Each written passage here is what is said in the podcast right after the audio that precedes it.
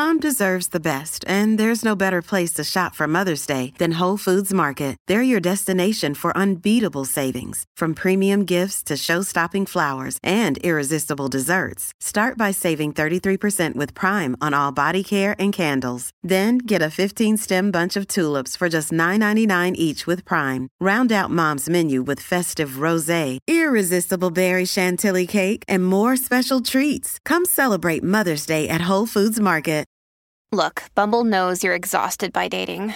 All the must not take yourself too seriously and 6 1 since that matters. And what do I even say other than hey? well, that's why they're introducing an all new Bumble with exciting features to make compatibility easier, starting the chat better, and dating safer. They've changed, so you don't have to. Download the new Bumble now. Storie Libere presenta È il 1992 quando la criminologa femminista Diana Russell usa per la prima volta in un articolo il termine femminicidio per indicare le uccisioni delle donne da parte degli uomini per il fatto di essere donne. Secondo la formulazione di Russell, il concetto di femminicidio si estende al di là della definizione giuridica di assassinio e include quelle situazioni in cui la morte della donna rappresenta l'esito, la conseguenza di atteggiamenti o pratiche sociali misogine.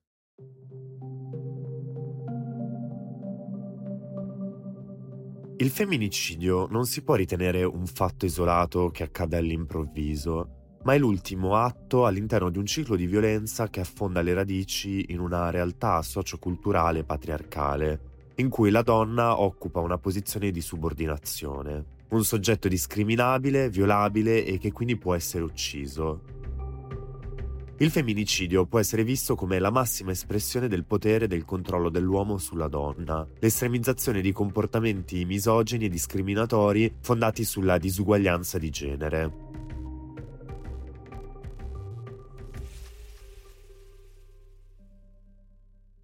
Si è fatta molta fatica affinché questo termine venisse utilizzato anche in Italia e se ci fate caso è solo negli ultimi anni, grazie anche al lavoro di tante femministe e associazioni, che l'espressione è stata sdoganata, perdendo quella connotazione polemica, quasi provocatoria, che i media e l'opinione pubblica più reazionaria tendevano ad affibbiarle.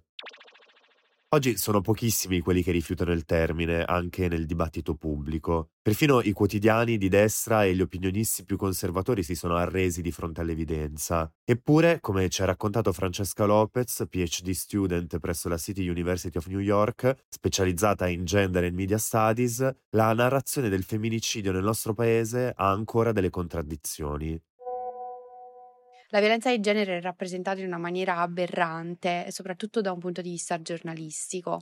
E il problema è proprio questo, che il frame che viene utilizzato è un frame episodico, cioè si fa di quel caso non un caso tematico, cioè non si va a sottolineare la uh, problematicità uh, della questione, cioè che si tratta di una mancanza di equilibrio nelle relazioni uh, di genere. La violenza di genere si struttura su una dinamica di potere che si stabilisce tra i generi e questo non viene detto. Si parla di patriarcato, uh, si parla di distruggere il patriarcato senza però parlare di capitalismo, per esempio. Ci sono tanti uh, punti mancanti in quella che è la narrazione, soprattutto mediatica, di, di questo fenomeno e questo è uno dei motivi per cui io faccio il lavoro lavoro che faccio, cioè cerco di creare contronarrazioni e cerco di dare altri punti di vista. Io credo che il lavoro da fare sia tanto, tantissimo, ma credo che la rete ci sia, credo moltissimo nelle nuove generazioni e nella politicizzazione di queste,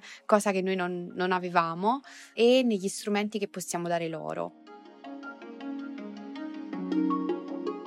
La violenza di genere è un fenomeno tematico, non episodico. I fatti di cronaca che giungono alle nostre orecchie sono solo gli episodi più parossistici ed estremi, la punta dell'iceberg. E si parla di iceberg non a caso. Avrete notato che da qualche anno gira sui social un'immagine molto efficace che descrive il fenomeno della violenza di genere e rappresenta appunto un iceberg, al cui apice ci sono le aggressioni fisiche, lo stupro, gli omicidi, le minacce e gli insulti, ma esiste poi un sommerso fatto di umiliazioni, ricatti emotivi, svalorizzazione, controllo, un'educazione ai ruoli di genere stereotipati, il linguaggio sessista sui media e le pubblicità a loro volta sessiste. e l'elenco è ancora lungo. È solo prendendo coscienza del sommerso, delle forme più sottili e di quanto anche noi come soggetti ne siamo parte, portatori più o meno inconsapevoli, che possiamo ambire a scardinare il sistema con un approccio davvero femminista.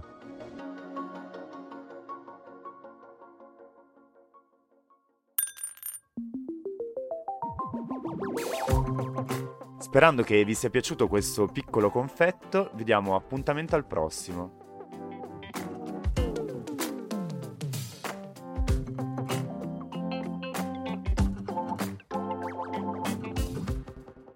Quid Many of us have those stubborn pounds that seem impossible to lose, no matter how good we eat or how hard we work out. My solution is PlushCare.